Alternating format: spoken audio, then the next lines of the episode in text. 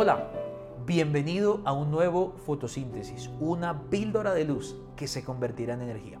Quiero que te unas conmigo a orar. Bendito Dios, gracias, porque sabemos que hoy una vez más tu palabra será nuestra dirección, nuestra lámpara. Te pedimos que nos hables en esta fotosíntesis. Te pedimos que a través de lo que vamos a escuchar podamos nosotros, Señor, ser mejores cada día. Para tu gloria, Señor para tu honra y para tu alabanza. Ayúdanos a que el hábito que vamos a aprender hoy se haga vida en nuestra vida. En el nombre de Jesús.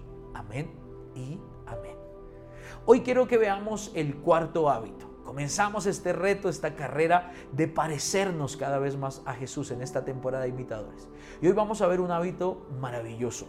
Me encanta este hábito. Hoy vamos a hablar del hábito de construir relaciones. Si algo vemos nosotros en el ministerio de Jesús, es una gran habilidad de nuestro Señor por construir relaciones de propósito. Quiero que leamos este texto. Mateo capítulo 9, verso 9 y 10 dice, Pasando de allí más adelante, Jesús vio a un hombre llamado Mateo, sentado en el lugar de los tributos públicos, y le dijo, sígueme. Y él se levantó y le siguió.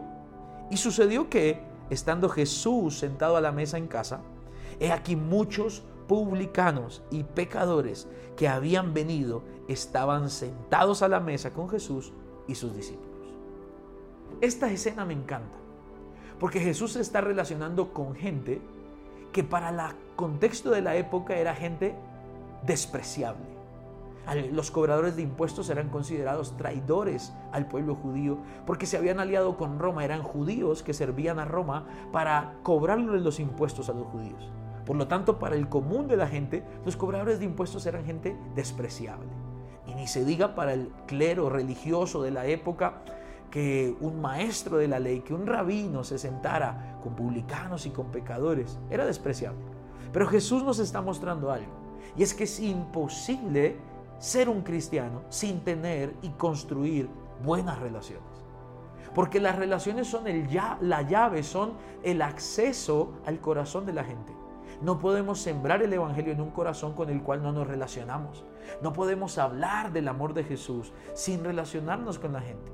Tú ves que Jesús ninguno de sus acercamientos con las personas fue casualidad o fue eh, porque fuera el azar o la suerte. Jesús fue intencional con quién se conectó, porque él sabía que construyendo relaciones el, el Evangelio iba a correr de una manera mucho más efectiva.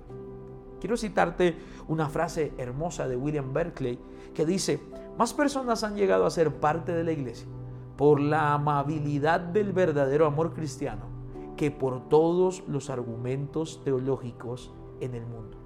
Qué tremendo esto. Porque si de verdad nosotros queremos hacer que la gente conozca el amor de Dios y el poder del Evangelio, necesitamos ser gente de relaciones. Necesitamos morir a nuestra rudeza, a nuestra eh, conducta ermitaña, a, a nuestros argumentos duros y fuertes. Y necesitamos sazonar la palabra con amor para poder acercarnos a la gente. Jesús era un hombre de relaciones. Yo encuentro en la palabra que Jesús siempre tomó la iniciativa de construir relaciones. Fue y buscó a Mateo, fue y buscó al endemoniado Gadareno, fue y buscó a la mujer en el pozo de Samaria.